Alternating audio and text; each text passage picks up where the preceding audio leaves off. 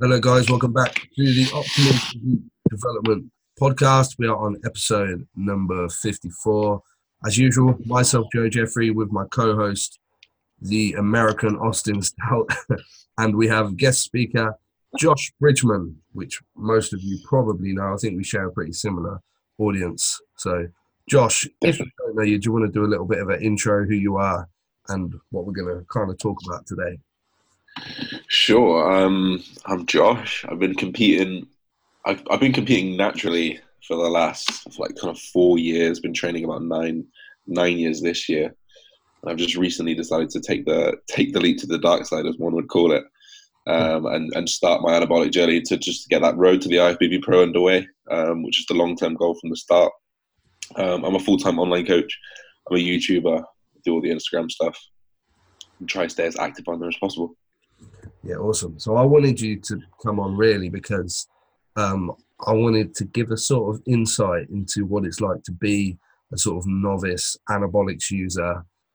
Uh, sort of get some kind of feedback from you on how it feels, what you've noticed thus far, and then we could go further and dig into how you're doing it because I noticed very much the way that you're using anabolics as a novice anabolics user is the way that I generally program it with clients as well, which I thought was cool, which is what initially drew me to.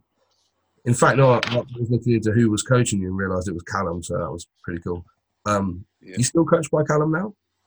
I am indeed.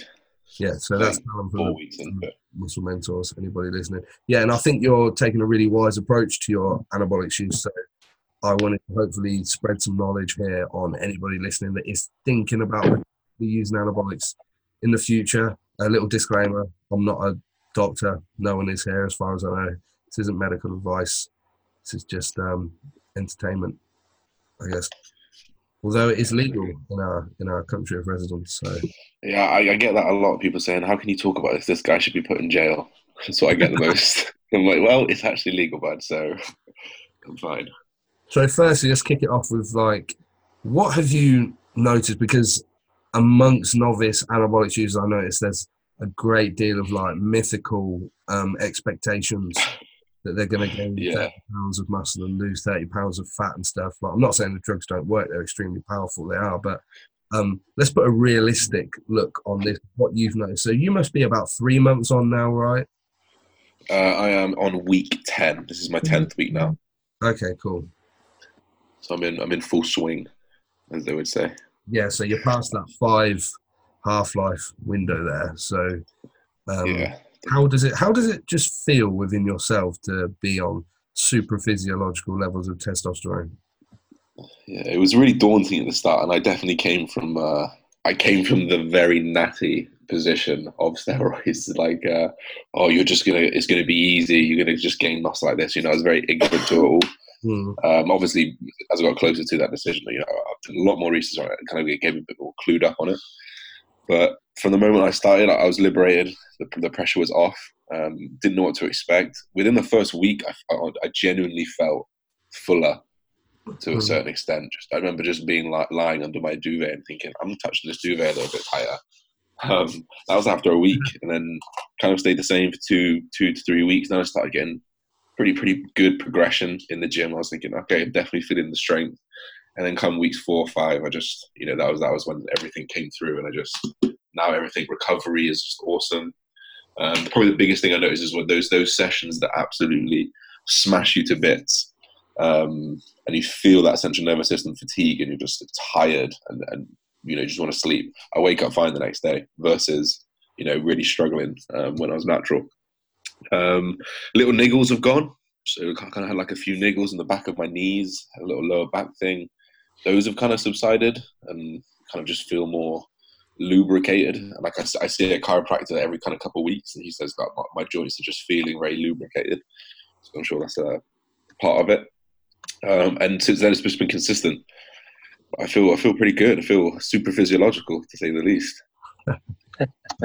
so, um, body comp wise, are you, are you going at this like um, a recomp kind of process, or are you using the the super physiological hormone environment to primarily focus on adding new muscle tissue? Um, how have you? Yes. So everything for me is just about gaining tissue. Um, I did like a little mini cut before I I started. So I did about six weeks. I moved about six kilos off. Um, so I got a little bit leaner. You know, got hungry. I got my blood glucose in a good place, blood pressure, all those biomarkers to tell me that I'm ready to you know to do this. Because I'm going to put things that are going to potentially affect those those markers in, they had to at least be in the in the right position first. You know, so I did that. Got my blood test done. Um, just prepared myself properly for this, mm-hmm. essentially. Awesome. Um, yeah. So um, it's um, just testosterone that you're using. Yes, 250 milligrams, which is a fairly low dose from what I've been told. I, you know, when I was starting to post about it publicly, people telling me to double the dose, yeah, uh, triple the dose. I think this is the thing because it's the rhetoric that your first cycle should be sort of 500 milligrams a week of a long ester testosterone or something. But you know, in in reality, you want if you're in this for the long game, you need to constantly eke out the most from the least, right? So you don't exactly. end up at extreme dosages. And if you looked at your, I don't know if you did, but if you looked at your just like physiological endocrine sort of balance, um, so where your total testosterone was before going on gear, let's say it was like an average 600, 700 nanograms per deciliter or something, you know, 250 milligrams is going to put you. I mean, where's yours now? Have you had a blood test recently? Yeah, so I, I did my test before and I was, my, my one was in nanomoles, so it was 21 nanomoles. I'm not sure what the conversion is. That was natural. That was naturally where I was. Nmol um. Yeah, nanomoles per liter. So I'm not sure what the conversion is in that. Um, and what what was you? Twenty one. Twenty one, yeah. Okay, that in nanograms is like. What was it? I might be able to tell you. Twenty one nanomoles per liter. Nanomoles. Um, yeah. I think that's six, just over six hundred nanograms per deciliter. Must be. It is, yeah, you're close.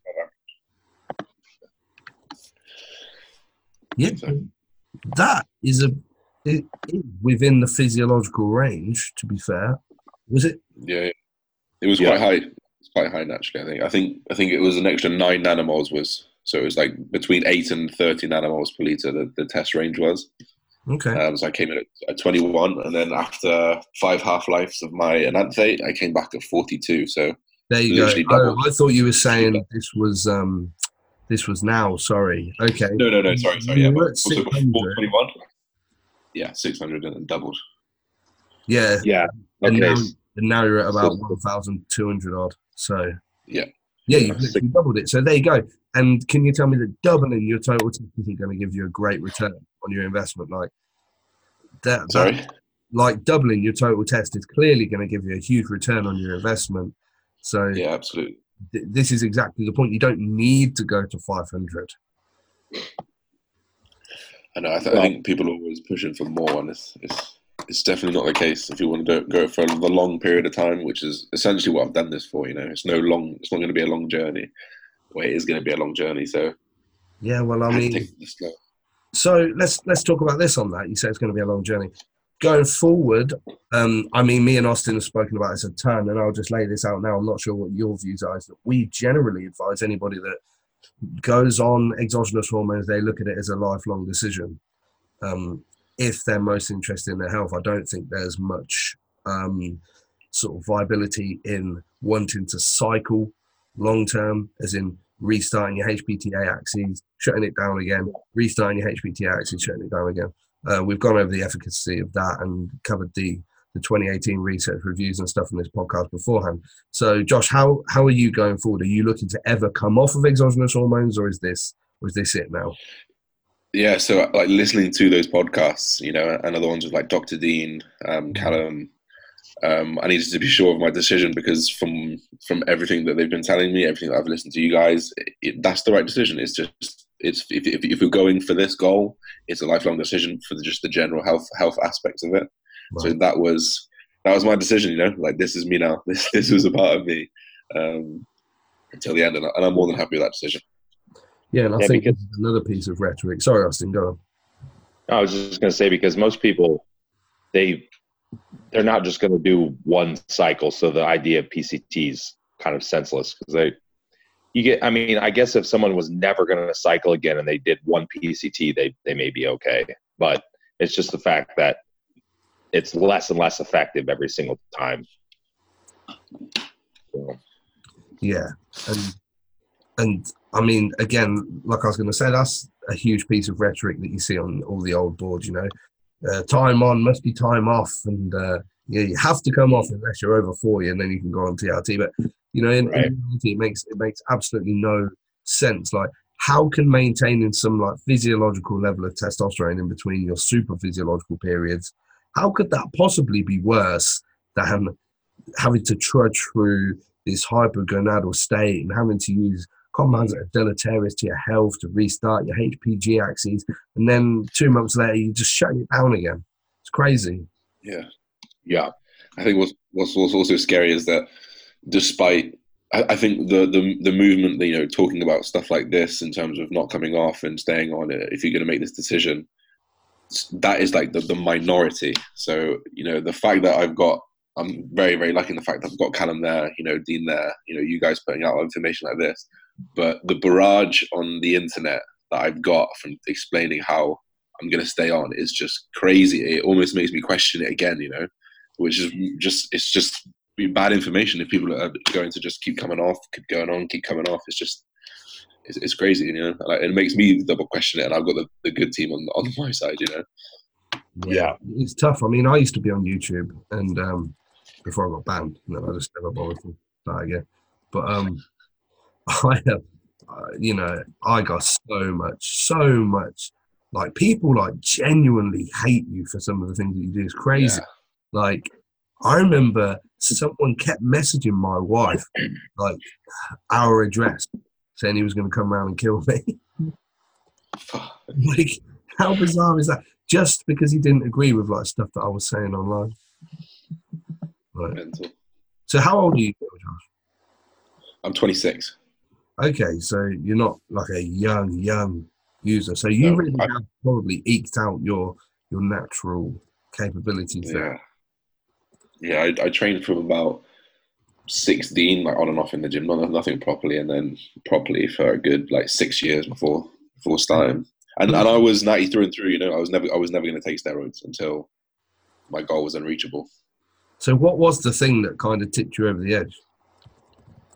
To be to be honest, it was the fact that UKBFF got their pro card thing taken away and it's now Two Bros Pro, because the criteria for IFBB Pro was probably achievable more often, well, you know, easier naturally, but now you've got to be either like superiorly genetic elite, you know, or very very high up in the genetic elite, or you've got to be on gear. So I was just like, okay, well that's that's decided it for me. But then even even when I think about like that, if I'd got that naturally, I would have just had to go on anyway to compete with the top guys at Olympia. So I think either way, it was going this direction. Yeah, yeah, for sure. So, so run us through your competition history then. Um, so I competed as a junior in the UKBFF. Um, I was second in Britain. That was probably four years ago. I was think I was 22. Um, then I did it again, um, and I won the next year. And then I competed as a uh, the full men's the next year, and I came second. And then the full the full men's the next year and came second. And then it it went, and I took a year out, and I was going to take a year out regardless to get bigger. Yeah. So, So I was always within touch and distance, but not quite there. okay, so competitions on the horizon. Are you looking at 2019? Yeah, so I'm thinking two bros pro and possibly a PCA um, while I'm in condition. Um, I'm excited. It's going, it's going to be such a different different ride now. I've got anabolics on my side, you know, and I'm bringing in other things later on, and yeah, it's, it's exciting. So I don't know what's going to happen yet. Okay, so if you're going to compete this year, I, I guess your plan would be to to dip into other compound use. Let's say something, you know, the androgenic side of things, something with more of a cosmetic focus, or are you planning just to run test straight through and bring those things in later, maybe as needed? Yeah, so I think at the moment it's just going to be a straight run test through 250, no, no changes up in, up in dose while, while I'm still getting so many benefits of it. Mhm. Um, maybe bring in something like an Anavar, um, later on. I've not I've not gone over the full plans with Callum because I'm very keen to let him run run my ship while I'm still so new to anabolics. You know, I've I've still got so much to learn. You know, compar- comparatively to these guys, I, you know, I don't want to be able to make wrong turns at this point. So I'd much rather someone who's got the know-how who can just steer me through this. Um, first preference as I, take in as much information as I can, really. Yeah. Okay, I think that's a good idea. I mean, Yeah. I think that's another thing. Like people think that you need to be like you need uh, some of these more androgenic harsher compounds to really get in condition. But a lot of the thing that um that gear does is just kind of um, modulates that ability to not be hypogonadal in a prep. Um, and and then when you can get truly shredded, it it that's what's really going to bring out the cosmetic look. I just think you know e- even in many cases using anabolics can be like a, a health profile in a natural contest prep because you know it's natural guys blood work at the end of contest prep is trash hormonally Yeah, um, awful. Yeah. which is a which Yeah, is a something Joe and I talked about a lot, and I and a lot of people disagree, but just the the idea that I think a lot of people get their their use backwards. They use twice as much in prep, and they uh, this idea of not using any or super low in the off season when really, I mean, hypertrophy is going to be the biggest benefit of the compounds. Mhm. So it's just completely it's completely backwards. Some of the you know the way a lot of people view it, which I mean I understand, like Joe said, the cosmetic effect, but but really I mean there's a ceiling there. You just blasting more and more and more gear in a prep is only going to do so much, and at a point, um, it's just going to be so systemically stressful on your body that you know the return's not really going to be there. So yeah, it's it's interesting. Uh, I know I personally, I always kind of stole that too because I always read on forums and stuff. Hey, these guys use the most. They're they're using the highest doses and the most compounds and all that during during their prep, and the, and basically the more you pushed it, the more you got out of it. It's always what impression I was under. When in reality, that's just not really the case. My views have kind of flipped, where you just don't need quite as much in prep as I think a lot of people think, and uh, and you actually are going to. I mean, you're obviously going to get a lot more benefit when you're in a caloric surplus, just from the hypertrophy standpoint. Absolutely makes sense. Yep, I would have to agree. So, um, Josh, let's say that we are progressing through your initial phase of, of drug use here, using the 250 milligram, and you've hit a wall.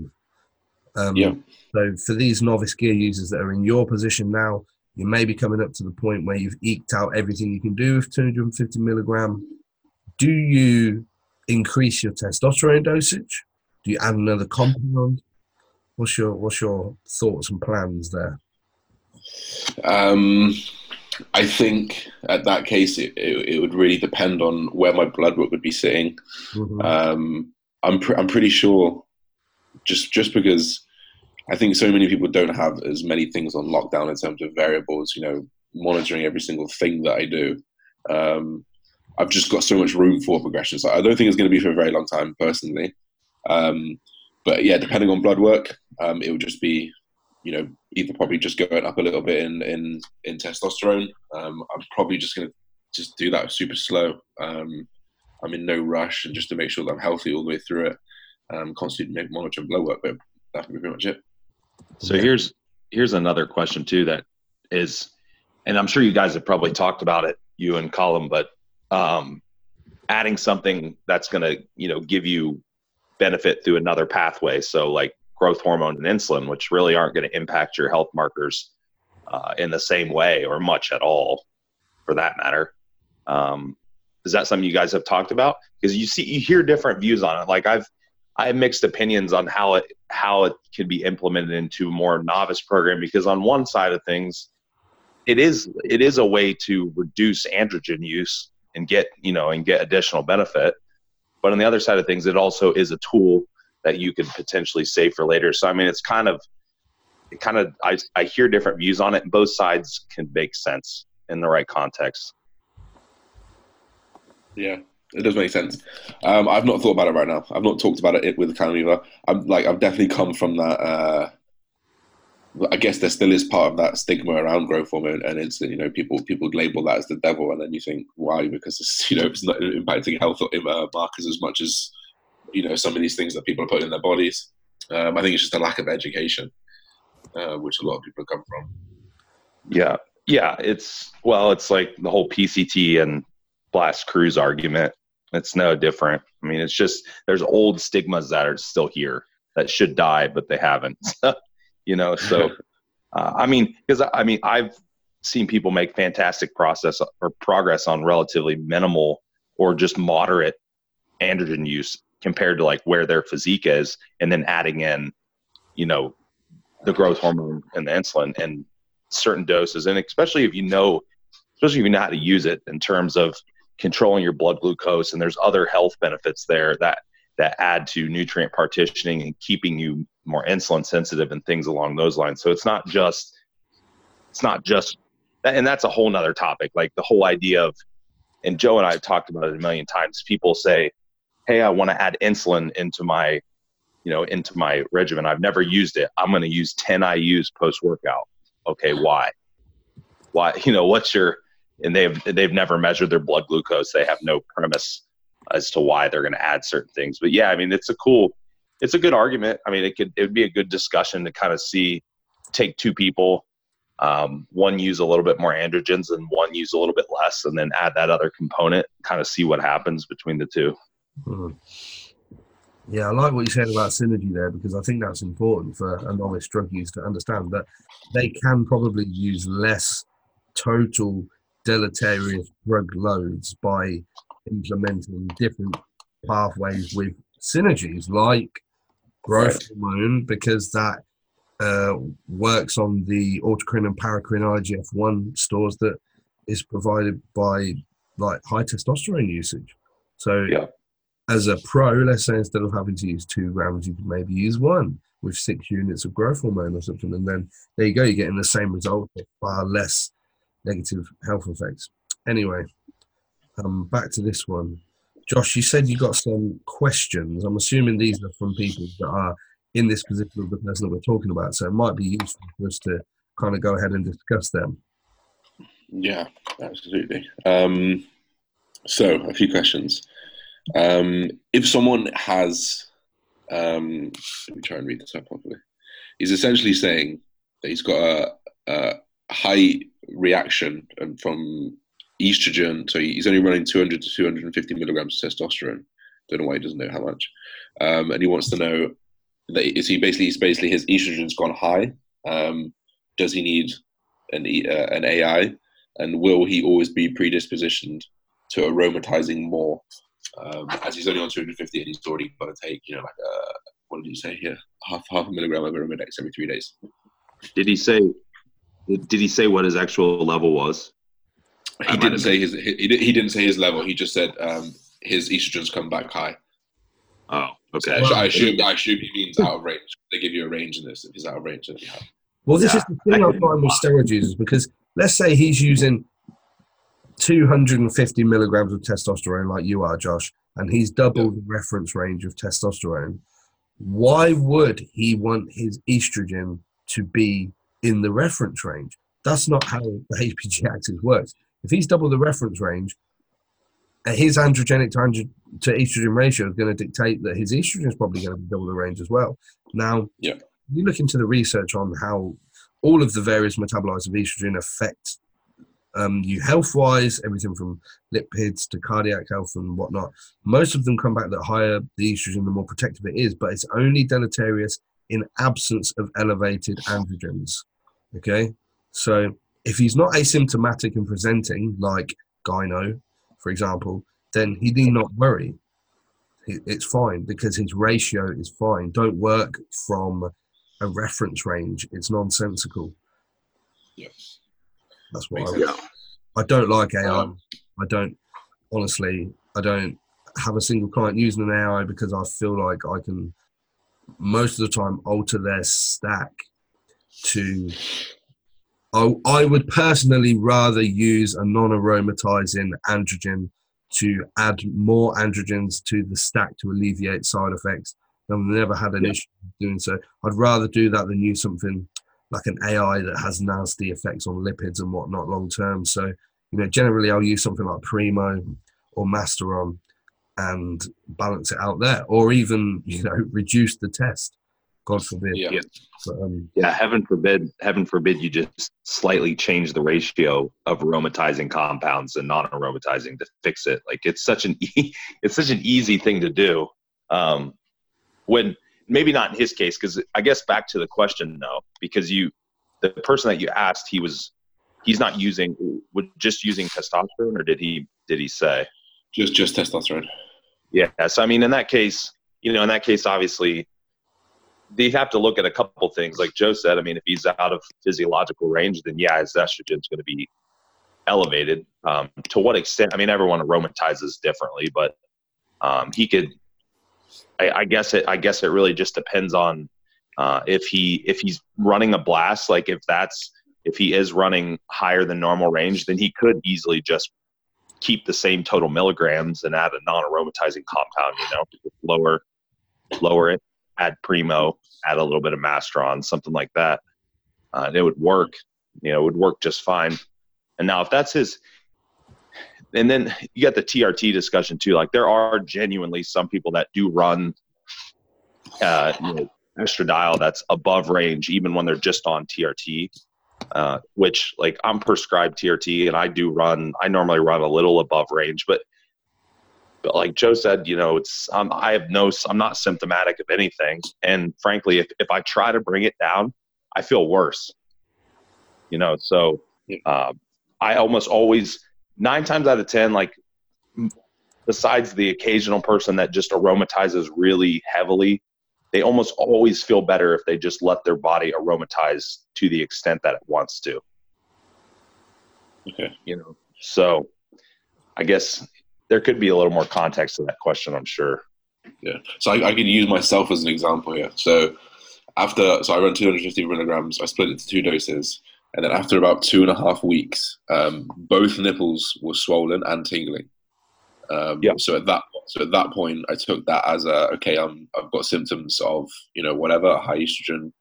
Um, so I, I started taking an aromatase inhibitor, um, Arimidex. I did that just initially for the first week. I did it for um, I did half a milligram every three days, and then I extended that to every four days. And I've had my my bloods back and, and my estrogens back in range. Um, what would you do in that situation? Because I obviously don't want to be on an, an aromatase inhibitor at 250 milligrams because that Right. just you know and and with symptoms after two and a half weeks of starting. Well, I'll Um, tell you. Some, I'll tell you something, and this is coming from somebody that I had like, um, gyno during puberty. You know, so I mean, the glands. That's the thing. The thing with it, like most people that have that would have it flare ups later, they probably already have glands that were relatively active or sensitive to begin with, whether they had noticeable gyno when they were going through puberty or, or whatever.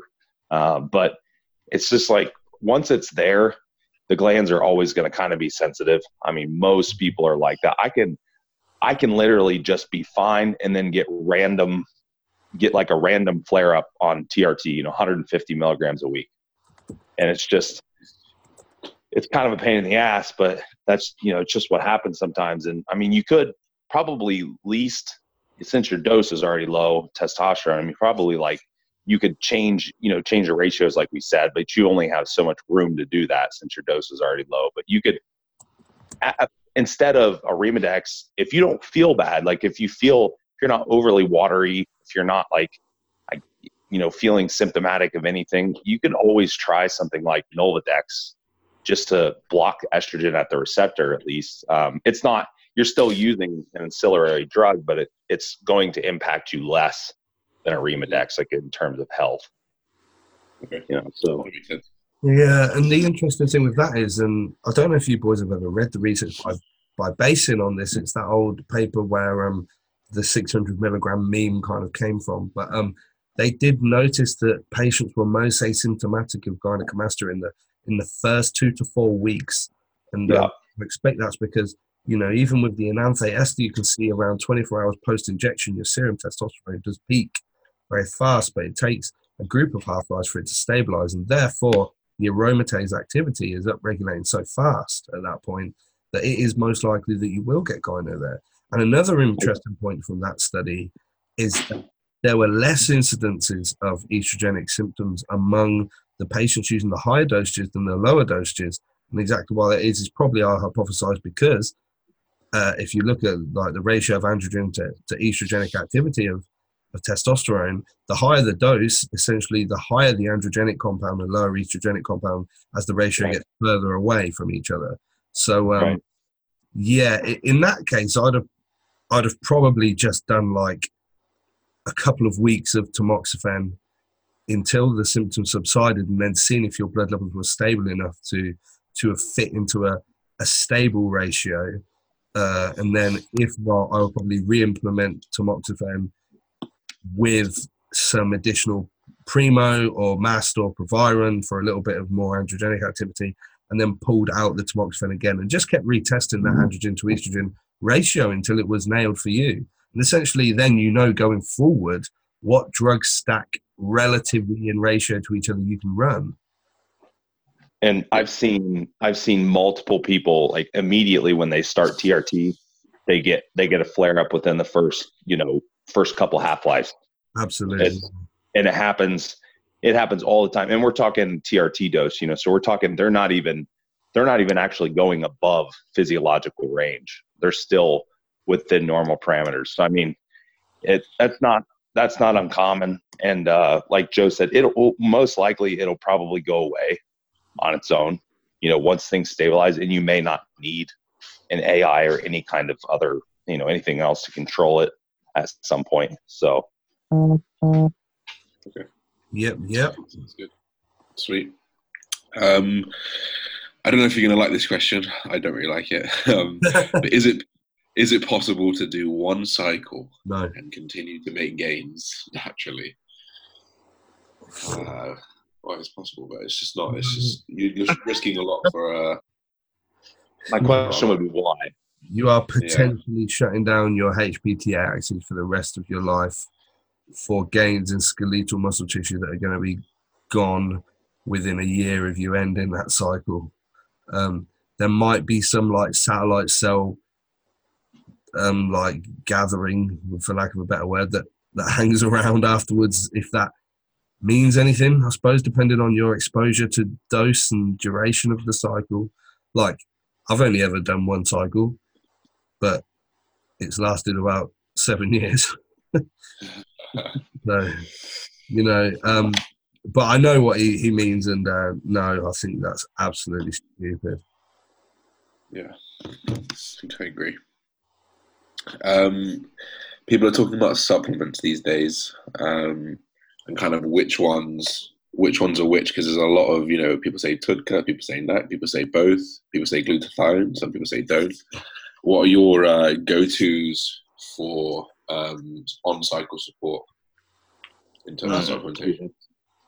That's a good question. So it's going to be based off personal need first and foremost. Yeah, hundred percent. But I mean, there are certain things that you could consider preventative. You know what I mean? That aren't going to like that wouldn't show up noticeably on your lab work, but are still going to be preventative in the background. Because I mean, there are things. That's the thing about lab work is that people put they put all of their eggs in that basket and they think that's the only thing that dictates their health when there's really other stuff going on. Like i mean there can be other things in the background change. You have um, you know like left ventricle hypertrophy you have qt intervals. I mean there's a lot of little things that we don't see that are still being impacted. So taking something like ubiquinol might not raise your hdl by 20 points but that doesn't mean it's not doing anything mm-hmm. so uh, that's a hard question. I mean, you see both sides of it. Like some people are like, "Oh, all supplements are a waste," and then some people take a bunch of health supplements that they probably don't even need. Um, I'd rather be safe than sorry. I mean, like these sup these health supplements aren't going to like none of them are really going to necessarily hurt you if you don't need them. So, um, man, what do I say? You guys have Strom over there, good brand. Um, X is brilliant. That's something that I mean, yeah, it is based on like the individual's needs, but there are like there are things that anabolics do that we can potentially ameliorate. Like, for example, I'd probably recommend a liposomal glutathione for phase one or two liver detoxification because that is going to be stressed if you're using super physiological dosages of anabolics. Also, like you're probably to fuck with your HDL, so it's probably a good idea to take citrus bergamot, like things like that. Yeah, yeah. it's I could tell you like I, I have comparable company that I work with over here, similar to Strom too. I mean, it's a lot, a lot of the same stuff. Like I generally most of users, even if they're on or just cruising, um, yeah, citrus bergamot's great. Um, anything, excuse me, uh, ubiquinol, PQQ, awesome. Uh, and then, I mean, from there, I'm going to look at, I might add NAC in or a liposomal glutathione. I mean, both are going to do a pretty good job raising glutathione serum levels. Uh, and there's, you could go pretty deep with it. Uh, vitamin K2, I think that's a really good one Oh, for yeah. pretty much, Yeah, yeah. pretty much anybody. Yeah, so vitamin K2 is definitely another good addition. And you could, that's something I add in with a lot of people, um, you know, people that have like cardiovascular health issues in their family or they're just getting older or, or whatever it may be. But and then you get into stuff like kidneys and liver support for example. Like if you have depending on what compound you're running it's not on trt that's one thing but you're getting into um, a lot of orals uh, dhts things like that. I mean you're gonna you might want to run some higher dose nac or the glutathione um, and TUDCA i you know what? Like, I don't have a lot. I have some people that use TUDCA. I don't have a whole lot of people that use it. And the thing about TUDCA is just a, it's just a, a bile salt. So if you can keep the liver healthy uh, and producing enough bile, there's other ways to do that. So you don't necessarily have to use TUDCA, though it does work very well. Um, I don't know what your guys' take on that. Joe, do you have many people that use it? Uh, I'm not really like that big on TUDCA. I think the if anybody wants to read a really good breakdown of when you should use TUDCA, read Dr. Dean's post on it. I think it might be on the Train by JP forum, but you specifically don't want to use it around the time of 17 alpha alkylated orals. Basically, Yeah. it would be Which is almost when people always use it. Exactly yeah. Yeah. yep. I've read I don't know if it was his paper, but I read I read about that. May have been his, I'm not sure. So, Josh, what are you using on your stack to combat any sort of negative blood work effects? Um, so I have uh, liposomal glutathione. I have I have quite a lot of the supplement leads range as well. I have the the curcumin and resveratrol. Um, a few of them, a couple of ones for actually. Um, then I use Support Max as well from Strom. Um, and I will just go through the basics as well. What most people should be supplementing with. Do you, you kind of vitamin C's, D's. I got K two as well. Um, yeah, just the, the standard stuff. Yeah, uh, the, the supplement need stuff is is just brilliant. Um, Yeah, it's unreal. great to have that, like in the UK. Um, Very lucky. I mean, I use like all their liposomal stuff, um, sleep stack, curcumin, um, Yeah. QQ, um, multivitamins brilliant as well. No folic acid. That's nice. Um, yeah. Okay. You got any more any more cues for us? Um, one was about oral only cycles. What do you? Um, I think you're afraid of needles. That's, that's probably uh, the case. Yeah, I mean, I, I like I said, like I'm, I'm not, I'm not as well versed as you guys in it, but you know, for what for what I from what I know, you know, you're putting your body under a lot of stress in terms of liver. Um, for what I don't, I don't know how long these people run these cycles. I know, I know someone who was on Anavar for, Anavar for about seven months, eight months, just every day. You know, I just think, like, yeah, What's that dude's name that used to train with Dave Palumbo? Austin, you'll probably know. Who was it? What's his name? Um, used to train with Dave. Oh, um, J- uh, Jimmy Pelletier. Oh yeah. Yeah. He took like 300 milligrams of Anadrol for about six years. You know, some of the like some of the the uh, medical literature, they when they've used it, muscle wasting diseases, things like that, and even in females, the doses aren't very low. Like they use, Yeah. they use a pretty liberal amount of it uh, for a pretty ex- extended period of time. Some Yeah, of them, I I when I first look at the studies, I'm like, holy shit, like that's a lot. Because in our bodybuilding world, almost always, you know, PED use is like way higher than anything they use in medical literature, and it's not really the case when it comes to the orals. No, not. I mean, in that old Burns victims um, paper with Anadrol, it was was it two milligram per kilogram body weight. So for me, that would be like 240 milligram a day. Um, So yeah, that's, That's a lot. yeah, but is is it though? You know, is it Well, when you consider like the molecular structure of Anadrol just how sort of in parenthesis toxic it is? I mean, is it really? You know. it would be. I think the biggest thing with people is it would be hard to eat with that much. Yeah, yeah, I'd agree.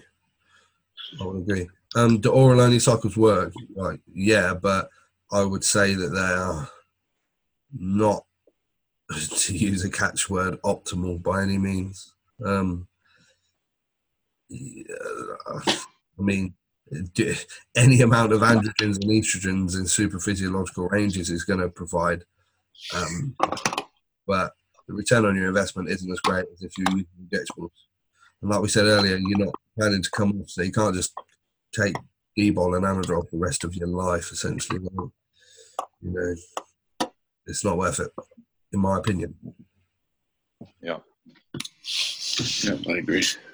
Um, one final question is just about blood work, and if someone was going from natural and then they've made that decision, what, like what are they? What should they be doing beforehand in terms of blood work, if anything? In your guys' opinions? What do you think? I know- I know what I did. I I uh I had a full sports Wellman vitamin package. So I did all of my lipids. Um, I did all my liver kidney enzymes. I did all my endocrine system. Um, I literally just did the full whack. It was like a two hundred pound test. Just did everything Yeah, just to see where where my baselines are. Yeah. I mean, that's a good shout. Yeah, you generally just want to check. I mean, hormone-wise, like I don't think it's like super important that you get a hormone test because you're about to completely throw that off anyway. But it is cool to see where like your physiological baseline is to give you a kind of like aim somewhat of where you want to land super physiological on your first blast and then from there i mean you know i mm. don't even get my total testosterone on on my blood work because i mean it's just Why? yeah, why do it? yeah, but yeah, but definitely health markers, like especially like lipids and and as many cardiac markers as you can get, even if you can get in there and get an EKG or something. Because if you've got any level of kind of excessive ventricular hypertrophy, you don't want to start blasting Deca and stuff like that. You know, um, Yeah, great, great risk. I mean, I have a lot of people that do the same do the same labs when they're natural too. Like it's not it's not a bad idea. Just maybe more frequently when they're using gear, obviously. But but yeah, the it's hilarious. Like something not to do is they go in and get their labs done, and I, I get these labs too. Like, hey, I get the email, hey, would you mind looking at my lab work? I'm currently um, currently using X Y Z. They give me a cycle, whatever. I'm like, sure, great, no problem. So we look at it. All they have in their labs is a CBC, a CMP, and hormones. And I'm like, well, that's literally almost useless. It's not completely useless. I can still view kidney function, electrolytes, and stuff. But I'm like, your hormone, your hormone values, other than maybe estradiol, are pretty much useless to me. There's no cardiac markers on there at all. Yeah, Yeah. So definitely. Uh, did we have we done an episode on labs? I. I think we've. I don't think we've dedicated a whole episode, don't know. but we've kind of um, we've obviously talked about that a lot on Q and A. Yeah, sweet, awesome. Was that all the questions, Josh? uh, yeah, yeah. There's a few rubbish ones, but Yeah. Yeah. So, um, Josh, we'll close in now because we're kind of coming in on time. But um, just uh, run everyone down where where they can find you and follow your journey. I actually just watched one of your uh, YouTube videos whilst I was eating my last meal. To be fair, is that Oh, that day of eating one? not very. Just same old, same old. Uh, yeah, so I'm just Josh Bridgman on everything. It's my name, Josh. He said, it's spelled Bridgeman, but without the E. No E. On across all of the socials. Yeah, I think it's going to be interesting to follow this journey because I haven't seen anyone kind of document it in the style that you have. That's generally very like level-headed, uh, and obviously you're an intelligent individual working with some intelligent individuals. So it's almost like people can finally see like how to do it. Because I remember when I first started taking gear, like there wasn't even like Facebook really. Like people didn't talk about gear on Yeah. Facebook. Was like only the boards. Like, and that's like got to be the worst place to get. get yeah, I guess I'm just thankful for for the whole JP movement. You know, I guess he was the first person that started talking about it, and then yeah, and then everyone else just started talking about it. And now, now you know, now slowly but surely we're getting the right information out. that's right. Uh, like, be the change, man. You know, a lot of people still don't want to talk about it, but that is re- really like I feel honesty is the way that it's going to help people because people are going to do it. You know, people are never going to stop taking steroids, but it's Exactly. It's educating them like you are like this is the way to do it. Like if i was gonna like if anyone asked me like do you have like a complete guide on what i should do? I'd probably just say like look at what josh has done because that's like Yeah. is essentially what you should be doing. Like very smart approach. Awesome.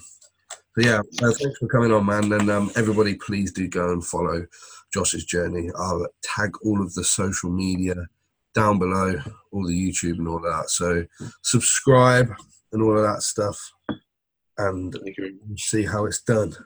Sweet. Ah. All right boys. Well thanks. We'll close that off here. Guys please check out the sponsors below. Otherwise we can't keep doing these podcasts and then you can't listen to the podcasts. So please buy loads of stuff from the sponsors below and make me and austin rich. Okay so we don't have to coach anymore I love it. Um, Austin's got his mic muted, so he obviously doesn't want part of. I'm here. I'm listening. I was just, I was like, uh, I have this cold and I'm over here blowing my nose and it sounds terrible. So you don't want to hear that. Mate, I've got a cold. Jasmine's got a cold. I'm pretty sure everyone. Have you got a cold, Josh? I've just had a cold. Okay. Well, there you go. Across the world. Right. All right, boys. Thanks for coming on. I'll let you yeah, uh, thank you so much. get off because it's bedtime. It's not bedtime for Austin, though. It's probably like four o'clock or something. There he is. Yeah, we're, we're good. We have lots to do still. All right. Nice one. Nice All right, guys. I'll talk to you guys later. Appreciate it, guys. Bye bye.